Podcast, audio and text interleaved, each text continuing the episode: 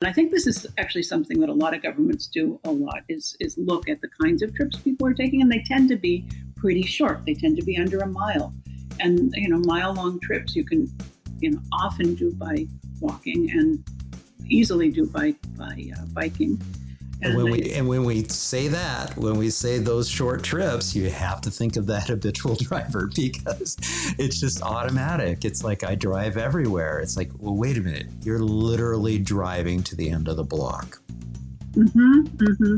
And one of the things I did that I, I thought was pretty compelling with all four types of drivers is tell these little vignettes. Oh yeah, Jessica is a habitual driver. You know, eats the bowl of cereal, takes her keys out from the front table, and drives. it's just boom, boom, boom. Jessica drives all day, every day. Jessica drives to work, to school, to the grocery store, to visit friends, to see her parents, to go to the gym, to church. As is true for all habitual drivers, her car is woven into her life like the milk she pours over her breakfast cereal. We just. We just do it. We just do it. Hey everyone, welcome to the Active Towns channel. I'm John Simmerman, and that was Kathy Tuttle. Uh, Kathy lives in Portland, Oregon, is a board member of Bike Loud PDX, and is a consultant working in the arena of climate change, uh, understanding the impact that cars have on our society. And Kathy recently published a car master plan for Portland, which includes four different types of drivers. You are not going to want to miss this. So let's get right to it with Kathy Tuttle.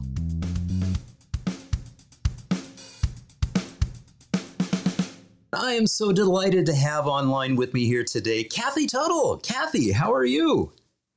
I'm doing really well. Thanks, John. Thanks so much for inviting me onto your show. I appreciate it. I love watching the episodes. Fantastic. Well, it's so wonderful to have you here. And uh, you and I first connected a few years ago when you were living in Seattle, but you're not in Seattle anymore. Uh, why don't you just take a moment to introduce yourself to the audience? Sure. I'm Kathy Tuttle, and I'm probably well known in the kind of active transportation world for forming a, an organization called Seattle Neighborhood Greenways I'm living in Portland now, but in Seattle, I started this organization about 10 years ago that specifically is focused on making sure that streets are livable for people using all modes of transportation. And it's turned into a real powerhouse of an advocacy organization. But I decided to take on some new challenges in, in Portland. I have a PhD in urban design and planning, and I do consulting work in urban design and planning, specifically in placemaking. Uh, I've worked for many years for the city of Seattle, so I understand things from a city perspective as well as from an advocate's perspective. And actually, kind of these three-legged stools: the, the, the advocate perspectives, the city government perspective. I also run for elected office. I never served in elected office, but I understand the challenges of elected office, having run for city council in Seattle. Yeah. And uh, I love that background. And and you also studied physics too. Oh, I studied so many things. I'm, I'm just one of these people that just wants to learn everything. I love it. I love it. Yes, you you were with the Seattle organization when you and I first connected, and unfortunately, we didn't have the opportunity to meet in person when I was in Seattle. Most recently, for the uh, the CNU, the Congress for the New Urbanism, uh, that took place, and I think it was 2017. If I'm thinking back, you know, it, it well enough. Uh, but you're now so so you're in in Portland. And what hit my radar screen was a particular document that you pulled together and, and something that you pulled together. And we'll talk about that later. But I, I want to first talk about the fact that you didn't waste long. You didn't you didn't let the grass grow eh, over your feet at all. You you hit the ground there in in Portland and and got engaged and involved and uh, joined the board of Bike Loud PDX. What's this all about? That's a really interesting group with a whole slew of terrific advocates. It's all volunteer, uh, but the goal of Bike Loud PDX is to hold the city of Portland accountable for the three plans that the City Council of Portland approved and the Transportation Department wrote uh, that say the that 25% of all trips should be by bicycle in the year 2030 which is really ambitious, although not as ambitious as you know Northern Europe and, and the Netherlands, but still, it's it's a really important climate goal. Twenty five percent of all trips are by bicycle in 2030, and that had been has been written into the, of course, the bicycle master plan, but also the climate action plan uh, and the master plan for transportation generally for the city of Portland. And the the the focus of this Bike Loud PDX is to say, city, you you created these three master plans. Let's you know do the actions necessary to ensure that all th- you know that, that that goal is reached by 2030. Right. And we'll talk a little bit more about master plans because that's that's what we're going to talk about. But I'll also pop over to the Pedal, Palooza uh, calendar. Um, what is Pedal Palooza? What a great name. what a terrific name. And actually, the founder of, uh, of Pedal Palooza is on the, also on the board of Bike Loud, Megan Sinnock. And uh, it's a it's a festival basically of great bicycle events. It's not just, you know, an occasional. I mean, the thing that it's probably best known for is there's a naked bike ride, you know, with 10,000 people. I'm, I'm not going to take part in it, but 10,000 people riding around Portland at night with no clothes on. And, but there's just like, you know, I lead policy rides for this because I am policy wonk. So I lead, you know, I, I, just led a ride with Tony Jordan of the Parking, Parking Reform Network talking about parking policy. And actually, last week I led a ride with Peter Koonce uh, uh, in the Portland Bureau of Transportation about signal policy. And we just rode around to different places. Last night I went on a ride about why streets were named after after colonialists in you know in Portland. And so so every every day there's a there's this whole smorgasbord of 10 to 15 on weekends sometimes 25 rides that you can choose from that you know meet your need to ride naked on a bicycle to learn about policy from you know wonky people like me and everything in between you know party rides. Later today i'm going on a ride that is starting off with the organization 350 looking at tree canopy and then later i'm going to go to a taylor swift ride I mean, it's that kind of festival thing. it's so wonderful. And it lasts for three full months, all of June, all of July, all of August. Yeah. In fact, let's let's scroll into the calendar. yeah, look at all these events and all these things that are going on. So yeah. And and, and then, you know, the other thing is Bike Loud uh, board members are extremely active in Pedalpalooza. Got it. Uh, I think of the rides, I think there are about 550 rides Bike Loud board members are, are putting on about a hundred of them. Yeah. So we're really active, actively trying to engage people to take the streets, own the streets, and do it by bicycle. Yeah, yeah, that's fantastic. When you look back on your time in Seattle, did it have that same sort of vibe, or was it a different vibe over there in terms of around the bike and all of that? Well, we, we always tried to get that voluntary celebration feel in mm-hmm. Seattle, but never really accomplished it. Now, there's an organization in Seattle called Cascade Bicycle Club that does a lot of free daily rides. I, I led some rides with them, but they tend to be the kinds of rides that people go on simply, for the most part, to get exercise. You know, they'll go, you know, climb a mountain and go back down a hill. You know, I mean, they're they're they're not the the, the celebration of, of being joyful in community on a bike. Right. Um, and, you know, they're completely legitimate. I mean, you want to have people exercising on a bike, but uh, the feeling that I got on Cascade Bicycle Club rides was, you know, people skied in the winter and they rode their bikes in the in the summer. Yeah. And getting that that community feel to to biking was something that Seattle Neighborhood Greenways attempted, but it you know it didn't it doesn't still have that kind of pedalpalooza feel to it. And certainly not at the the, the extent that pedalpalooza has which is just these you know just growing number of, of things which are so appropriate during covid because you know this is where you're meeting your community this is where you're celebrating with your community and exercising with them in a in a pretty covid free environment because you're outside on a bike.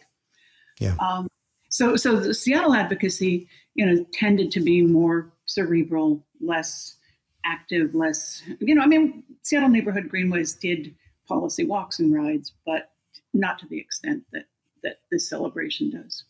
Right. yeah. On, on, the kind of, the, again, policy and, and, you know, changing government. Yeah.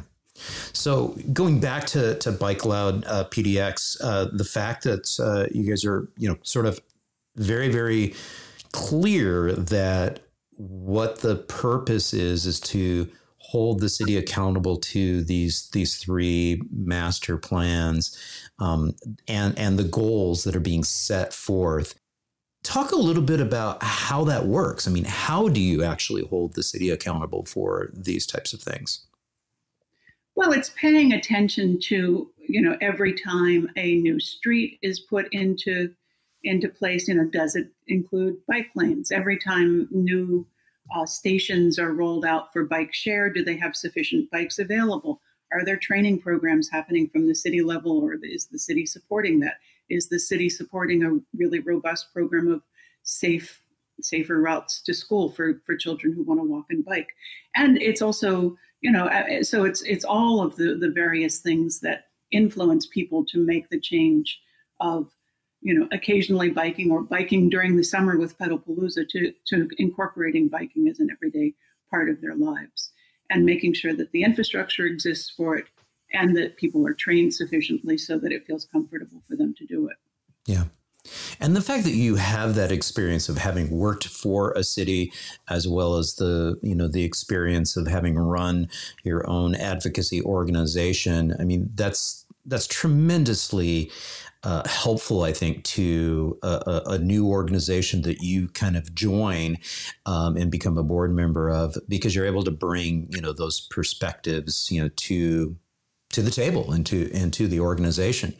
I like to say too that when we look at the the structure of how things you know sort of get done uh, in, in regards to advocacy and activism and uh, and really the change that has to happen. We obviously we have at the very very top is is you know the politicians, and then the city staff, especially the director level, and then the staff that they have underneath them.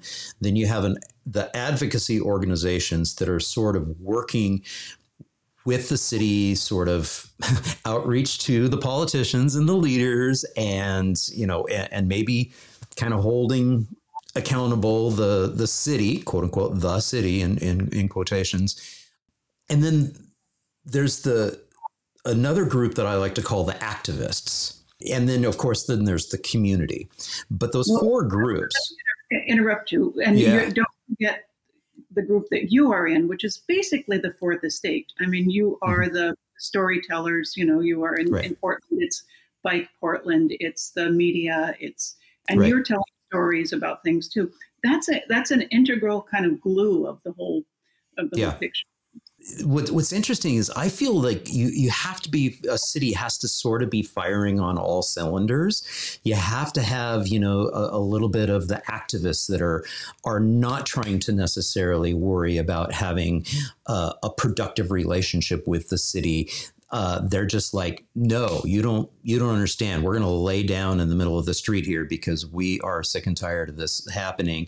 Whereas that's not necessarily possible with all advocacy organizations, especially if you have a long time ongoing relationship with the city. Maybe you know some advocacy organizations literally their staff salaries are, are tied to contracts with the city to maybe do bike ed programs and things of that nature. So I, I do like to say that you know yeah you got to have your leadership, you got to have strong staff, and you've got to have strong advocacy organizations, and you, you do need to have that sort of edgy activism, whether it's a critical mass or whether it's, you know, people that are willing to, you know, protest, you know, out on the streets and say, now, and obviously there's a little bit of overlap and a little bit of mixing and mingling because uh, sometimes I have my advocacy hat or excuse my activism hat, and then sometimes I'm wearing my, you know, advocacy.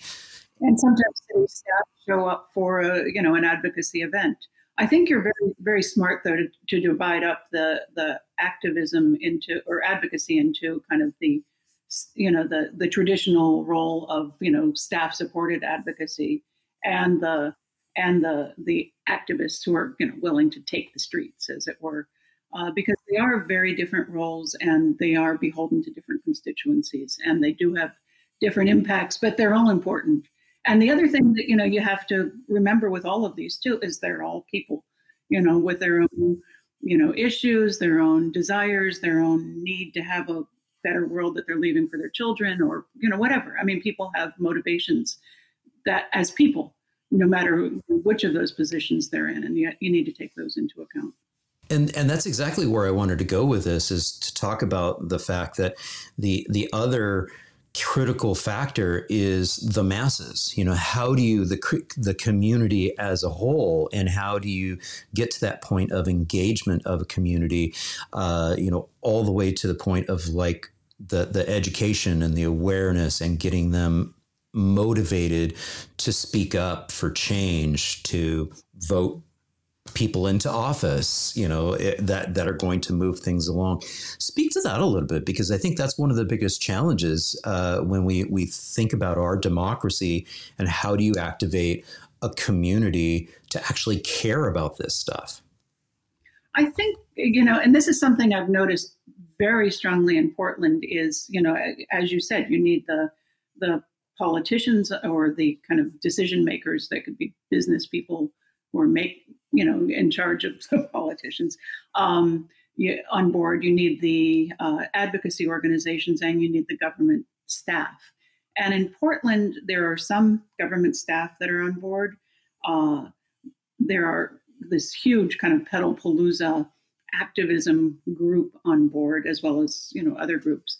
But the thing that we don't have here is the um, uh, there's no political uh, support for biking and that's a, that's a real loss. And the, the way that you actually change that is by helping to kind of framing a decision that people can make to vote on. I mean, actually having a vision.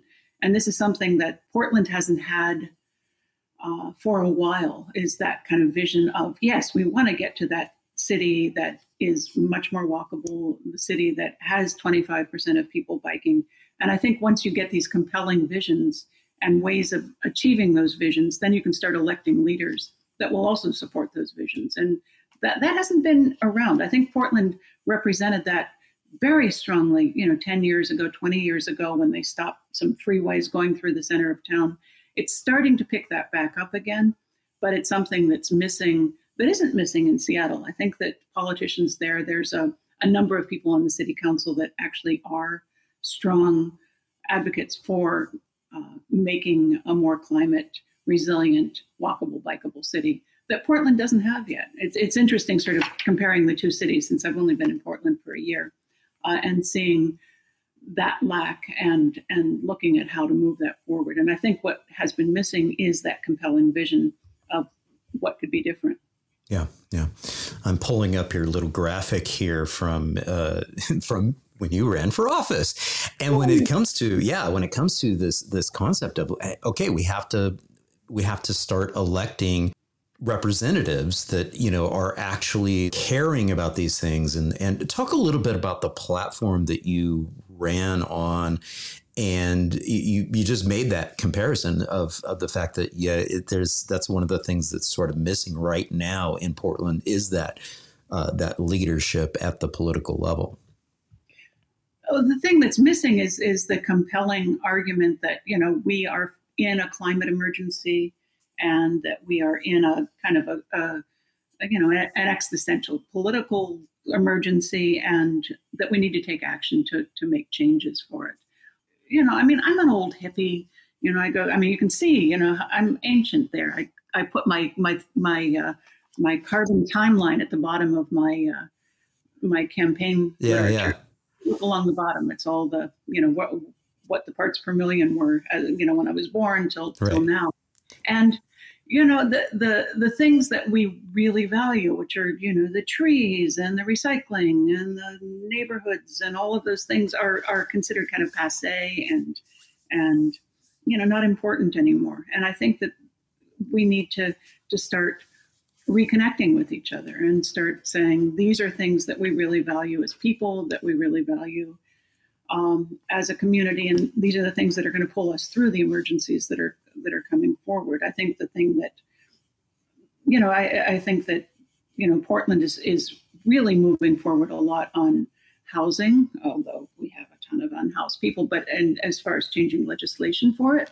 because right. I think there is a clear vision of where we want to be. We want to be a compassionate city that houses all neighbors uh, in all kinds of housing all over the city. And I think that that's something that you know we can pull along as a thread to change the city and to change the structure.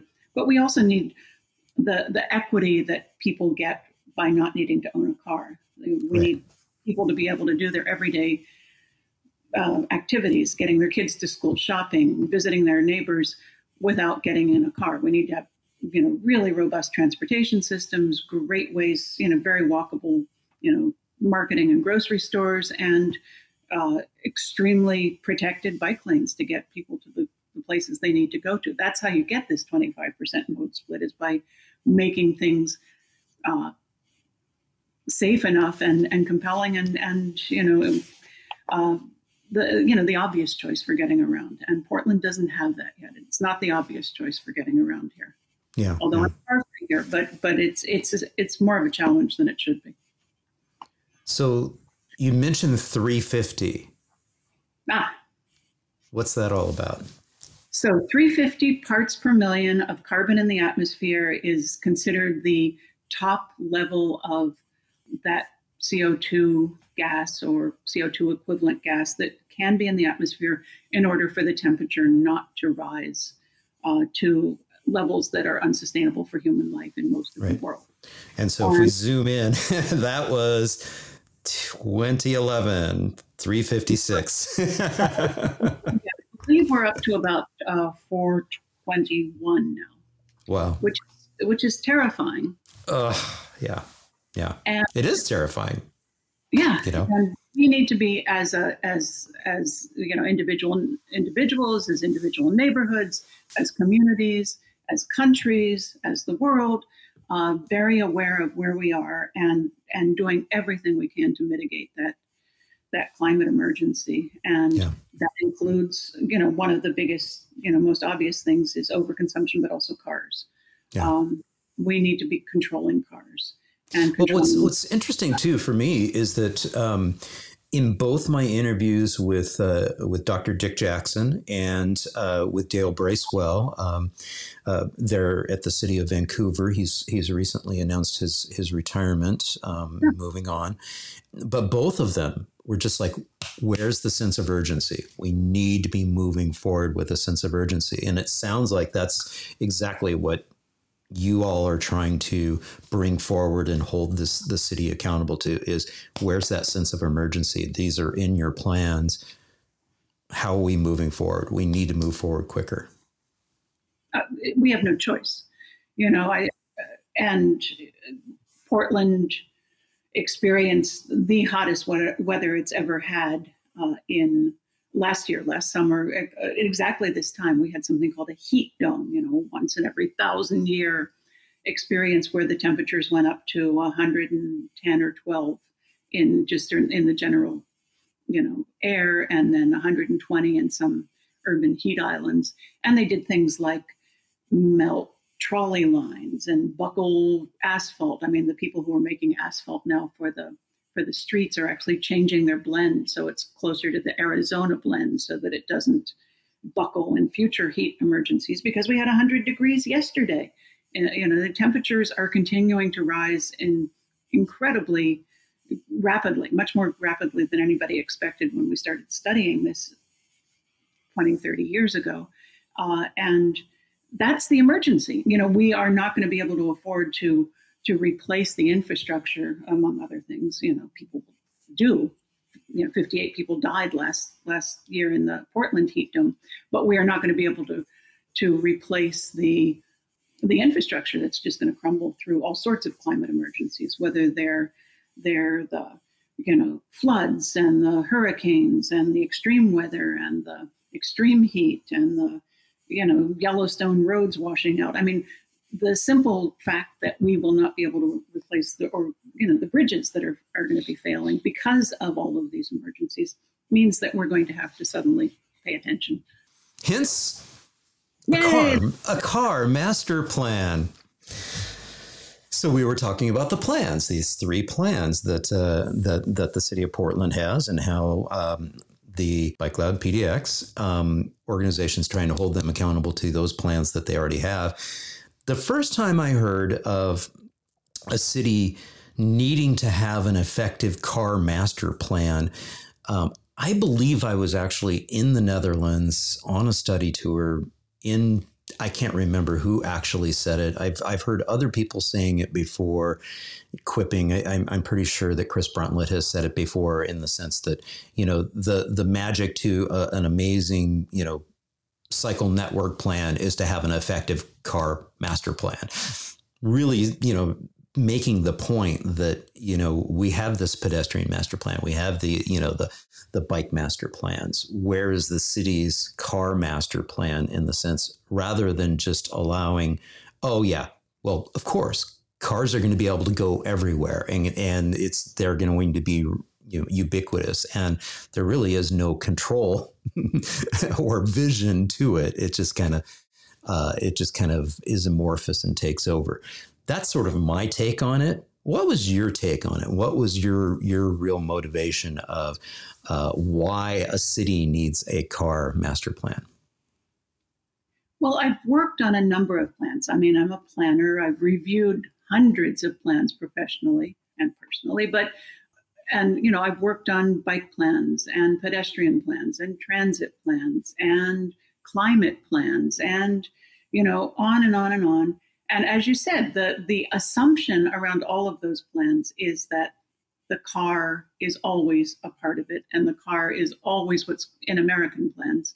The car is always what's going to be in the plan as kind of the default background, and that you know it suddenly struck me that that's really nonsense. Nobody is looking at the car as a mode, uh, looking at the car as you know something other than you know the thing the un so so there's there's something in linguistics called marked language and unmarked language so when somebody comes to you know repair your uh, the things in your in your condo it's the handyman came now if a, a, the person who comes to repair the things in your condo is a woman you say the handy woman came and suddenly that is a marked thing you know you're distinguishing it from what is always considered, you know, the the man coming in and doing things. I mean, it's a linguistics term.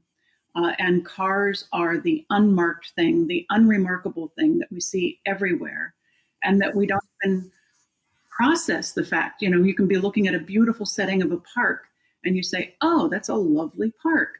You don't see the cars lined up parked on the side of the road, even though they're part of the whole landscape because we have put on these blinders not to see the car. And that's really important if we're actually talking about changing modes, if we're changing from a, a city that is, you know, you know, 80% of the or 90% of the space is given over to cars, we should be paying a very close attention to what that 90% is, how that 90% is used. And I hadn't seen a car master plan uh, specifically calling out cars. And I wanted to learn more about cars themselves because I had been focused, have been focused for years on public space development, on you know, parks development, and and car and bike and transit uh, development. I decided to actually pay attention to the car, and I learned a lot doing this. I mean, I've been working in this field for 35 years, and I learned so much about cars as objects and roads as objects, so much more about asphalt than I ever knew that I needed. Because asphalt is everywhere. I mean, it's yes. covered, you know, 25% of most cities is asphalt, and we don't know anything about it. Or, or the people who work on the asphalt do, but we as advocates, we as city employees need to know about it because it is a big part of our budgets and it's certainly a you know critical part of our, our kind of climate budget. You know the co2 produced by asphalt and by cars is is overwhelming Yeah, we won't have time to go through all of the different sections, but uh, real quickly, section one is the history of cars in Portland. Section two is the car streets and car parking, and you're going into uh, all those different uh, aspects of you know everything from road width to lane width to hard streets, streets for cars, etc. Section three is all about cars and really looking at, at all of those things. Section four is car drivers, and we're going to come back to that a little bit, and then section five is of course the future of cars. And uh, the, one of my favorite things in, in that is uh, the the top ten surprises and the top ten recommendations. Um, the thing that really caught my eye, and I think caught the eye of, of many other people, was the four types of drivers. Um, talk a little bit about that because, it, and did that surprise you that that was one of the things that sort of bubbled up and, and people grabbed on to? Um, it's it's it's interesting because you know it's a it's a manageable number. You know you can start to think about what are the different kinds of drivers. I mean the thing that actually came out that was very surprising to me is how many people are not drivers never will be drivers cannot be drivers. Uh, i didn't expect that to be such a high number. And then the other thing that kind of surprised me is uh, how how the you know what i call the entitled driver actually dominates because they are entitled drivers uh, the the conversation about cars generally because right. I don't think entitled drivers at all represent the population. They represent a quarter of the population, if that. Right. Uh, but, but they still dominate, you know, the street use and the street use conversations and how we plan streets. And speaking of loud, they're loud in more than one way. so yeah, so here's here's the the four different types. You know, we've we we can zoom in here and we see the four different types of of, of drivers. You've got the the entitled, the habitual, the reluctant, and the non-driver. And to your point, you, you know, you were a little surprised that the that non-driver, uh, you know, came in at, at that forty percent level. Um, and we can actually, you know, scoot on over to, uh, you know, who these people really are. Walk us through you know, sort of peel back some of the layers here. Who are these non-drivers? That forty percent of the population there in Portland. So super interesting, and and you know, I really encourage people in other cities. As I said, I think that every city needs a car master plan. I think, and I have been talking since this came out, and this, you know, I, I presented this at Portland State University. This research. Uh, I've heard from a number of cities around the country with people saying, "How do we do some of these measurements? How do we, you know, measure the non-drivers in our city. And I, I'm, I'm glad that this is something people are thinking about because uh, so so non-drivers, 40% in Portland, uh, 13% are children, uh, 13% are people with uh, disabilities that do not allow them to drive. Uh, and I that I derive from this, you know, uh, health association, the CDC uh, the number of people that have disabilities. And I just split it in half. I mean, certainly there are people with disabilities who are able to drive, but there are a lot of people with neurological, uh, health, uh, physical disabilities that make it nearly impossible or impossible to drive. Vision, vision issues, um, and uh, and then the, the other 13% are the, the, the people who have uh, just insufficient income to be able to drive. Right. driving a car costs uh, uh, approximately ten thousand dollars a year uh, yeah. to own and maintain a car and park it and insure it and all of that stuff. So that comes up to forty percent of all people, uh, and you know different cities you know have a higher percentage of people in poverty or a higher percentage of children. Uh, the the percent of people with disabilities is probably going to be similar in every city the thing that I heard when I was presenting this information to various people in uh, Portland city government is why are you including children in this mm-hmm. 40% of non drivers?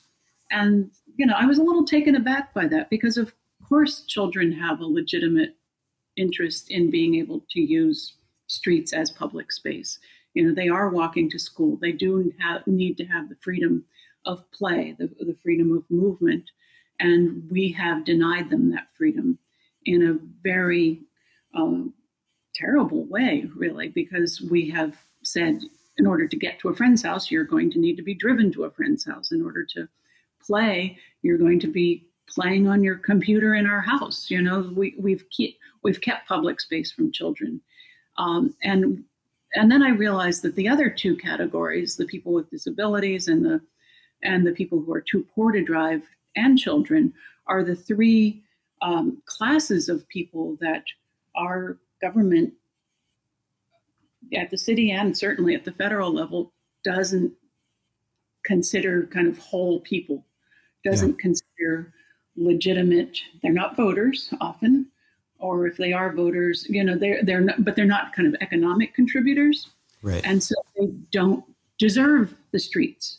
These are the forty percent of people that governments have decided don't deserve access, you know, free and fair access to our streets. Right. Children, people with disabilities, and people who are poor don't deserve to have access, the, the same kind of access to streets as a person in a car. You know, you buy that $10,000 annual ticket to use the streets by right. owning a car.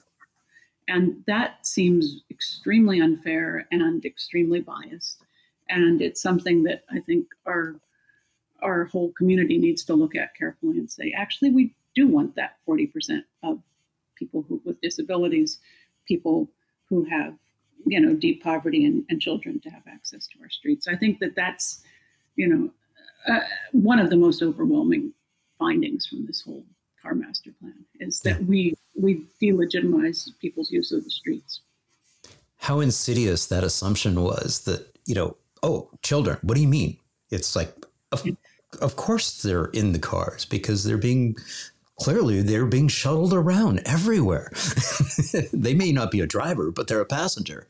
It's like that's yeah. And you've been to the Netherlands. You know, I yeah. I lived for a year in Sweden.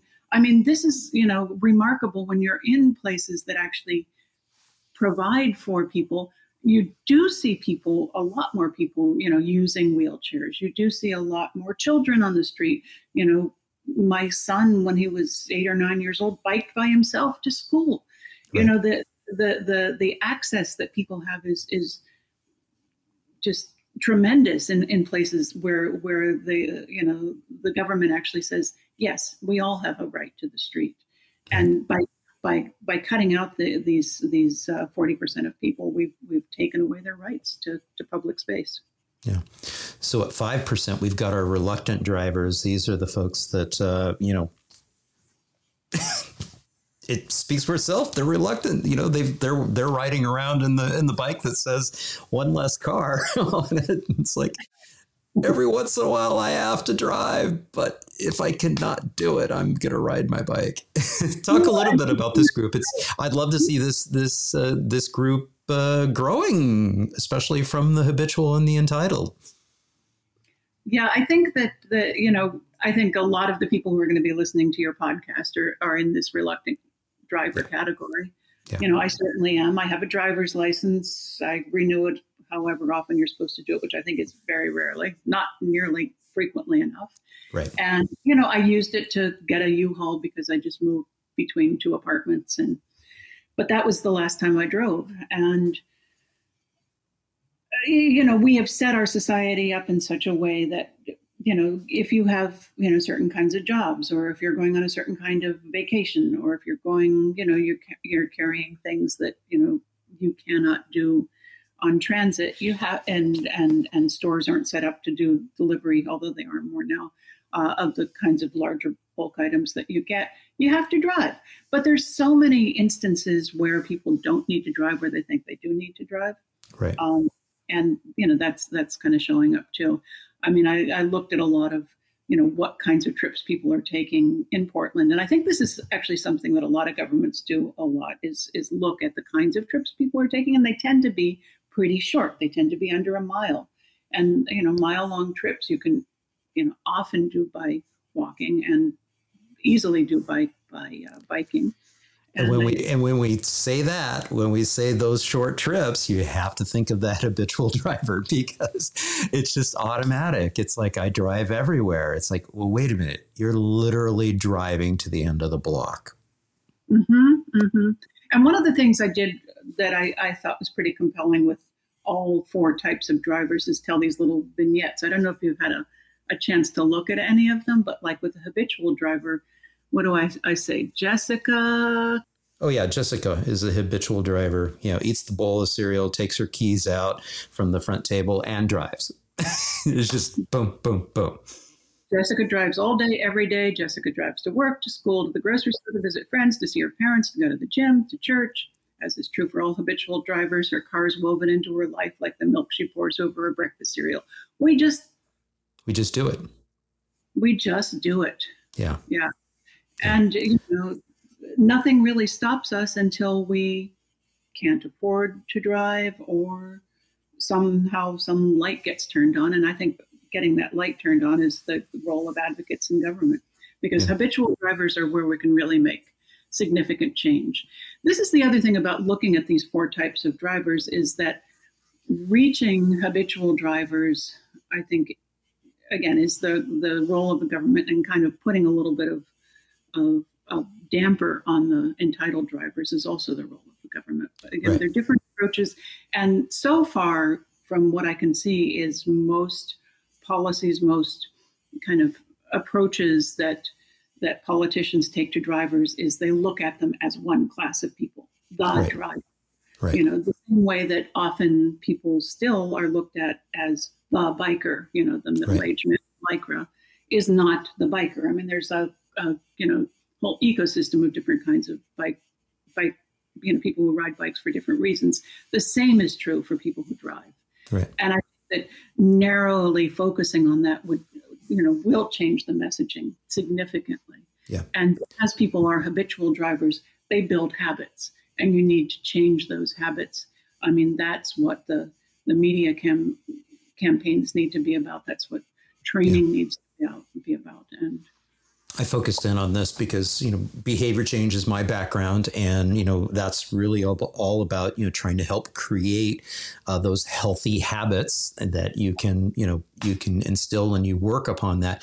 But you know, as this says, you know, habitual drivers simply drive because they always have, because it's easy, fuel is cheap, parking is convenient everywhere. You know, they and and they can just go everywhere with their cars guess what happens? You know, things happen. Next thing you know, you wake up, it's no longer cheap. And uh, your, your city suddenly gets enlightened, and suddenly parking is not ubiquitous. Somebody handed them Donald Shoup's book, and the next thing you know, magic. What a voila! Yeah, uh, Don Don will be so happy to see that. I want to. I want to. Have you seen this one? Oh no! Yeah. Oh yeah! Look at that. Spots parking lot. Love it. Love it. It's a children's book inspired by Shoup's book. It's nice. really great. That's nice.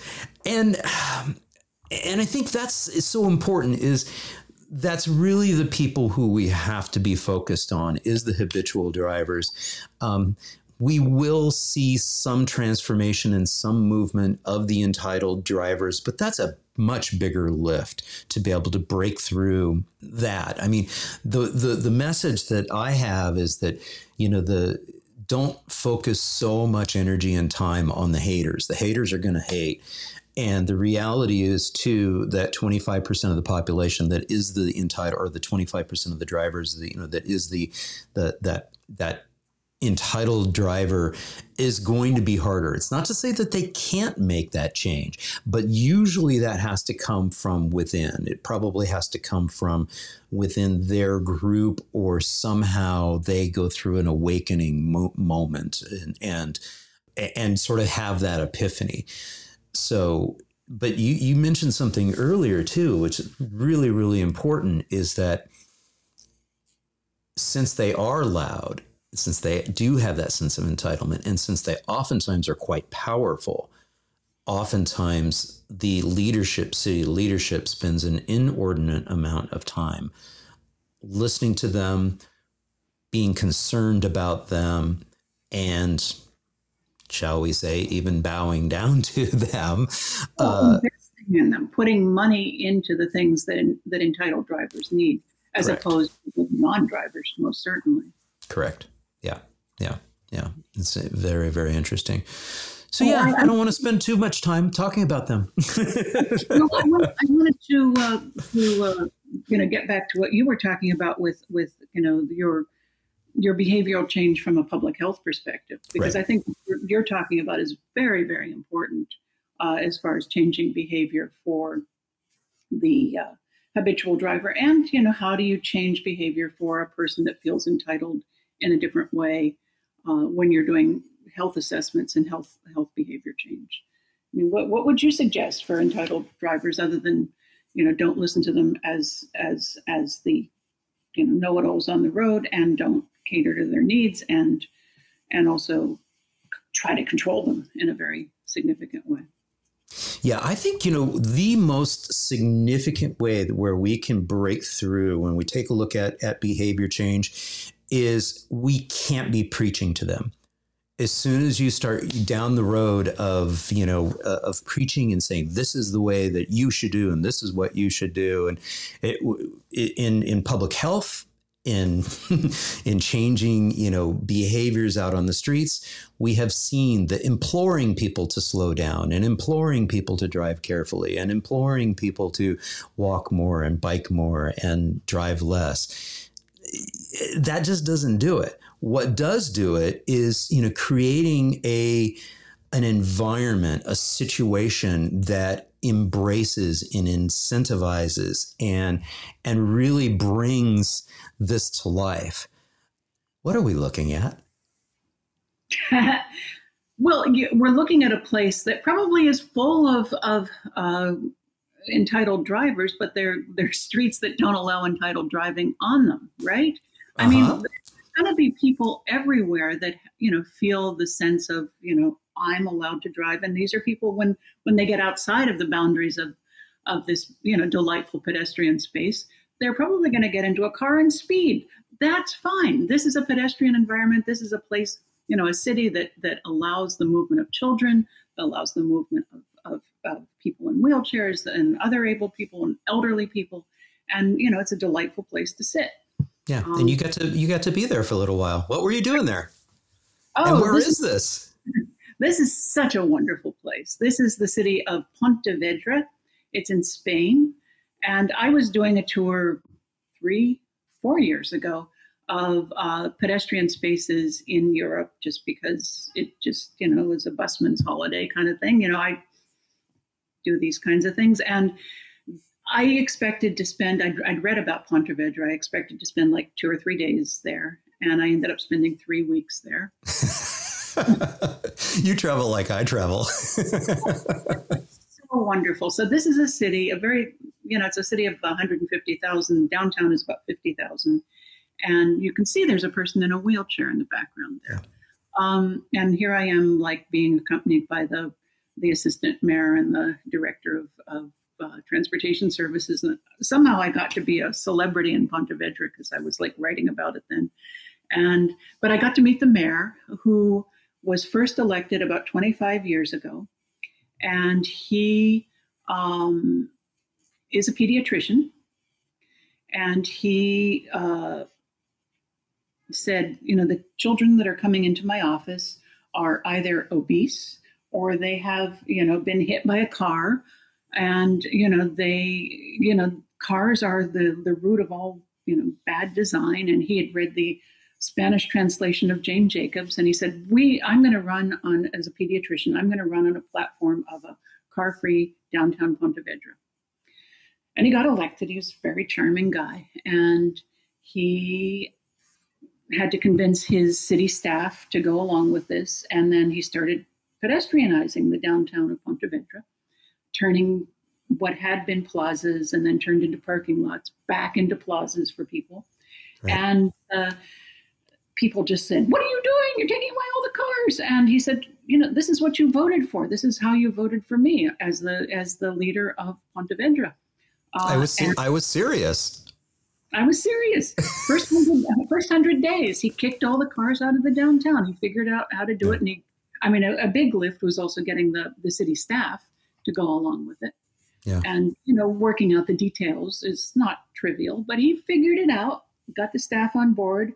And after the first 100 days, as he was going along, people were going, "Why isn't my part of town car free? You know, why isn't yeah. my part of town car free?" And eventually, he got the whole of the downtown because everybody wanted this delightful space where people can walk and feel comfortable, and the children can play in all the plazas. There's no danger of people driving and hurting pedestrians. It's mostly a pedestrian city, relatively right. little biking, you know, a little yeah. bit of bike delivery, but it's mostly a walking city. And he's been reelected uh, five times now. Yeah, so he's been he's been mayor for 25 years.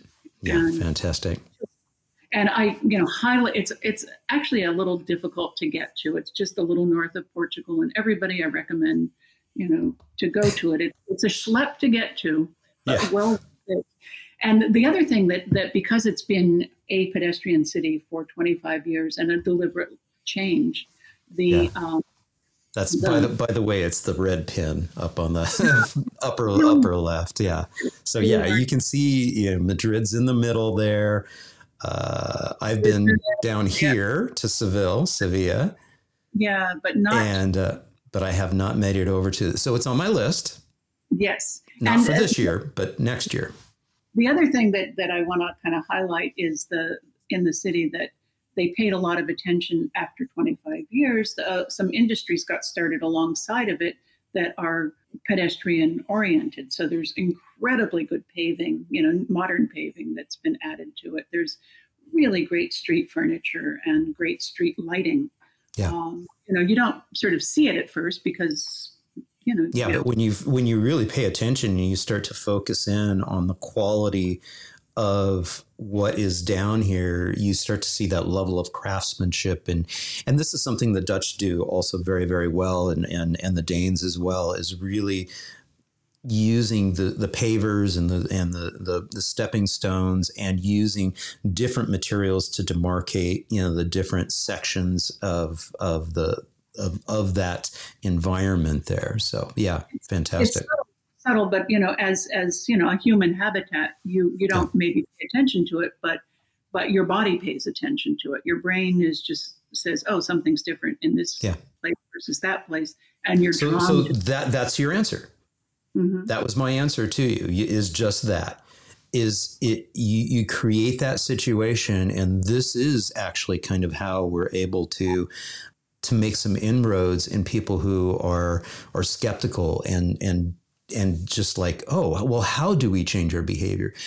If you create quality inviting environments where people are embraced and and and they're just like oh that was amazing um, and it's it's the quintessential joke, right? Is that you know people go away on vacation and they go to someplace wonderful and they're like, "Oh my gosh, I, I just got back from you know from you know Pontevedra. It was it was amazing. I just got back from Copenhagen. Oh my gosh, the plazas and and, and for or Italy and da da da."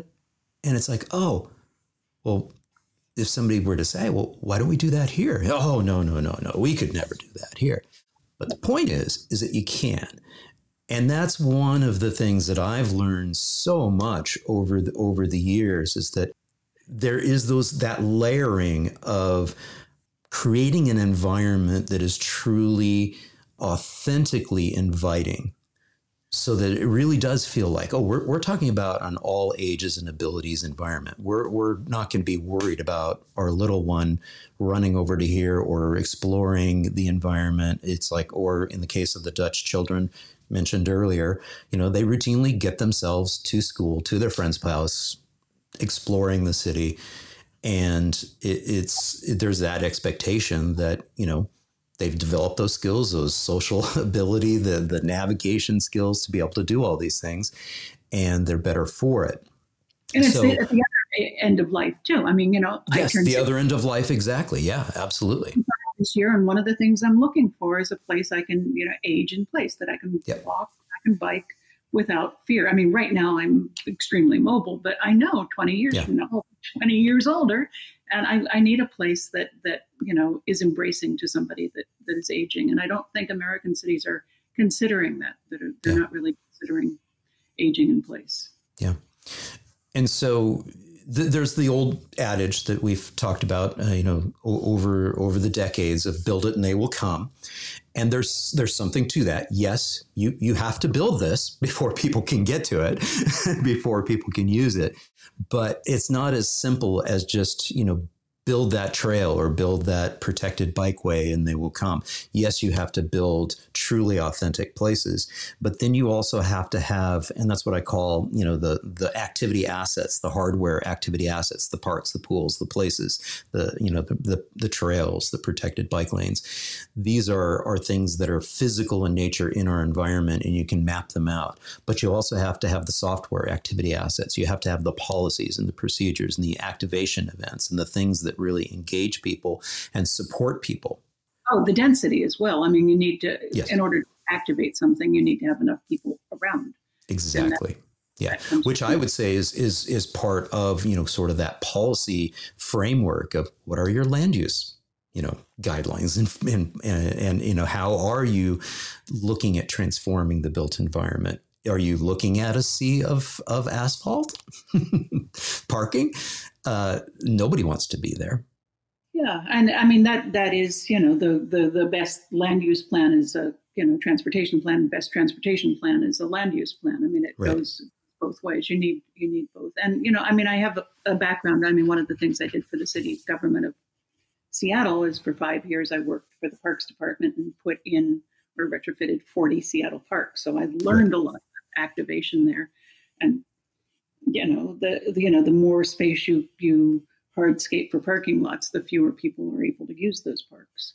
Correct. So yeah, you have to you have to provide space, but also um, you know in a way that that allows people to to have some you know re- places of respite, trees, benches, but then you also have to have act- activation zones. You have to be thoughtful about it.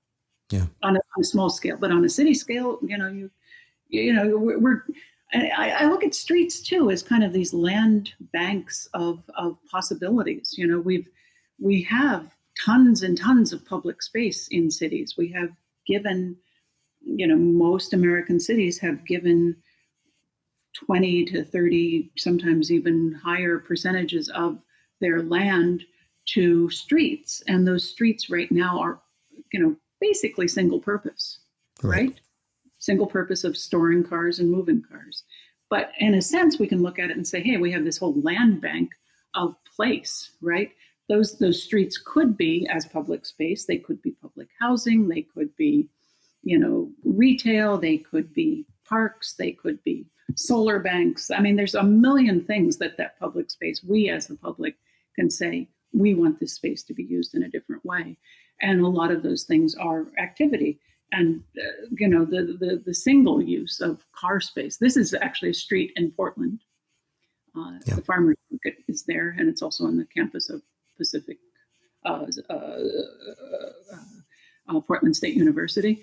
But you know, one of the few pedestrian streets in downtown Portland, and it was, in, it was in a city master plan that was written in the 1970s. You know, they wanted the, a lot of the city to be car free, but this is one. But yeah, you have to activate it and you have to provide a variety of experiences because not everybody wants to, you know, stand under the trees. You know, people want to play, people want to do different things. And we we have this land bank of so much space that we can be doing such a variety of things with. And right now we're using them for two functions. Right. Moving cars and storing cars. Right. I love this photo too. It, it reinforces a, a reoccurring theme that I have here on the podcast is that being forced into a pandemic uh, for cities around the globe, people started seeing their streets in a different way and started, you know, appreciating streets, especially during the, the height of the lockdown. My neighborhood, maybe your neighborhood as well people started seeing that that space in a different way. They started occupying that space. They started using that space in a different way. It, people i probably like a broken record. If you've been listening to me over the last three years i've been saying over and over and over again we don't have any sidewalks in our neighborhood here. And so it was always shared space. But the difference was is now you know the the people walking the people biking the people walking their dogs pushing the the the baby strollers and prams they're they're outnumbering the number of motor vehicle drivers you know in the space. And so it reinforces that concept of seeing streets in a different way. What are streets really for? And they're they're land banks of public space is what yeah. streets are yeah. And, you know, our imagination is the limit of how streets can be used. And, you know, we have examples now from around the world of from African, Asian, European streets for America to look at Vancouver, BC streets. You know, we we need to to reimagine streets at this point. I think yeah. it's imperative for for the climate. It's imperative for our public health. It's imperative for our kind of equity, uh, you know, making sure that everybody has equal access to streets. And we have all of this land that is, I think, being badly used. Yeah, and that gets right to your point. the 10 recommendations of of, you know, build the streets for the future you want, not the present you have. That's, you know, that's it in a nutshell. Yeah. You know, I mean, everything else I learned through the car master plan had to do with like cars and asphalt and the shocking things I learned about them. But, but bottom line is, yes, we want streets to to be something different now. It's time. It's time to change them. Yeah, yeah. And uh, we can zoom in a little bit on on some of these. We see, you know, regulate these monsters in, in terms of what we've got out there, impound those lawless vehicles, uh, invest in e-bikes. Thank you very much there. And uh, on drivers, again, we're we're working on creating some control mechanism to those entitled drivers, helping the habitual drivers, uh, making micromobility the easy choice uh, popping over to streets again, our spaces, build streets for kids. No, really, build them for kids and uh, measure what you value. Talk a little bit more about measuring what you value. So this is something, you know, given my my background, I'm very interested in getting really accurate statistics about how we are using, you know, the the money we have, the space we have, and you know the climate impacts of, of those policies that we have. I think a lot of city plans actually talk about what their values are, but mm-hmm. they rarely do the follow up of measuring how those values have been applied. And and that's something that I, you know, started to tease out. I mean, I could only do so much as a, you know, one person working on a car master plan. But I think cities really need and city staff really need to be looking at, you know, is the change that we made to this public space actually reducing traffic noise? Is it have you know receipts for businesses gone up? Is it are streets more livable now? How do we how do we define livability and what are we measuring with livability? And are we being equitable in our our both to individuals? Are we providing for those 40% of people who don't drive? And are we actually being equitable in in how we're splitting up the streets for the various modes at this point who are using it and various other uses of streets. We we're not measuring those things. We do some bicycle counts. We occasionally, you know, look at traffic speeds, but we're not getting into the into the nitty gritty of, of how we're creating a human environment in the largest public space we have in every city, which is the streets. Yeah. I like to say, uh, "Show me your budget, and I'll tell you what your where your values are." You're absolutely right there. And in streets, also show me the, the space allocation, and I'll yeah. show you where your values are as well. Yeah. And number nine is uh, fund some of those changes by actually charging fair prices. Yeah, especially in downtowns. I mean, the yeah. you know the value of property of, of uh, you know an apartment building or a condo or a business is quite high, and yet the the value that the street takes from from a downtown is hardly ever charged. Driveway use is not charged. Parking spa- spaces in Portland are charged. I don't know two dollars, and I don't know because I don't park here, but I think it's around two dollars an hour in front of really busy places. You know, I mean, the the the the use of streets just generally is is is severely under under underpriced, and I think people charge, you know, are, are, are afforded access to our shared public space and are paying a real cost for using it, then we'll use it in different ways. Yeah. Am I missing number 10? no, it's right there. You just scroll Boom, out of it. That is number 10. It's the one in bold. It's the one I read first. Build eh. the streets for the future you want, not the present you have. Number 10. I love it. it. I love it. It. Cathy, is there anything that we haven't talked about yet that you want to make sure we cover? I mean, obviously, we weren't able to go through the entire master plan. So, And you know, obviously, you know, I mean, I recommend people look at the section on asphalt because we should all know what asphalt is made of and how how climate impactful and how um, how much of our, our land is covered with asphalt. That's one thing. And then the other is cars themselves. I think very deliberately car manufacturers have put blinders on us to not see cars as as physical items. Uh, and I mean that in the sense of of the material that goes. You, yeah, you pulled up that slide. I mean, isn't that surprising to you? Did you look at it that is. slide? I, I, I had heard about mica, but I didn't realize how much mica was in cars. Everything. Yeah. And you know, this is one element in a car, right? Of course, cars, you know, 74% metal. Where does that metal come from? You know, all of the rubber, the plastic and rubber that's recycled. Recycled means it's burned, right? Goes up into the atmosphere. That is hardly burned, you know, recycled toxic fluids.